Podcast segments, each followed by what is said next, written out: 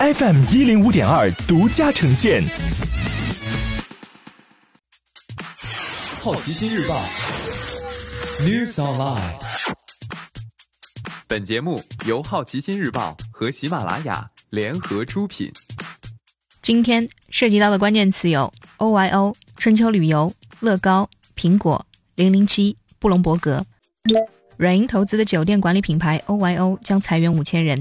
OYO 一共拥有三万名员工，这一次裁员百分之六，涉及中国、美国和印度地区。OYO 是印度初创公司，曾在二零一三年成立后迅速扩张，估值一度达到一百亿美元。但在 WeWork 垮台之后，投资者对软银亏损业务的态度恶化，也迫使软银要求被投公司优先考虑盈利能力。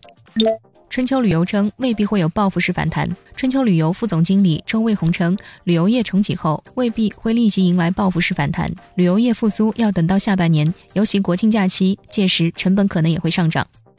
二零一九年，乐高中国区营收增速达到两位数。周三，乐高发布了二零一九年财报，得益于中国区两位数的销售增长，乐高全球收入三百八十五亿丹麦克朗，增长百分之六；净利润八十三亿丹麦克朗，约合十二点四亿美元，增长百分之二点八。今年，乐高计划全球新开一百五十家零售店，其中大部分将在中国。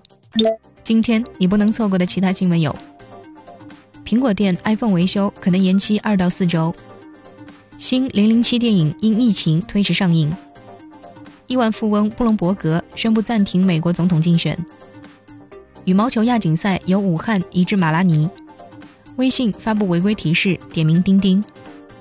优衣库超过一百家中国门店恢复营业，所有合作工厂均已复工生产。以上就是今天《好奇心日报》News Online 的全部内容，也欢迎你把刚才的收获告诉周围的朋友。好奇心日报 App，高颜值新闻媒体。让好奇驱动你的世界，我是施展，下次见。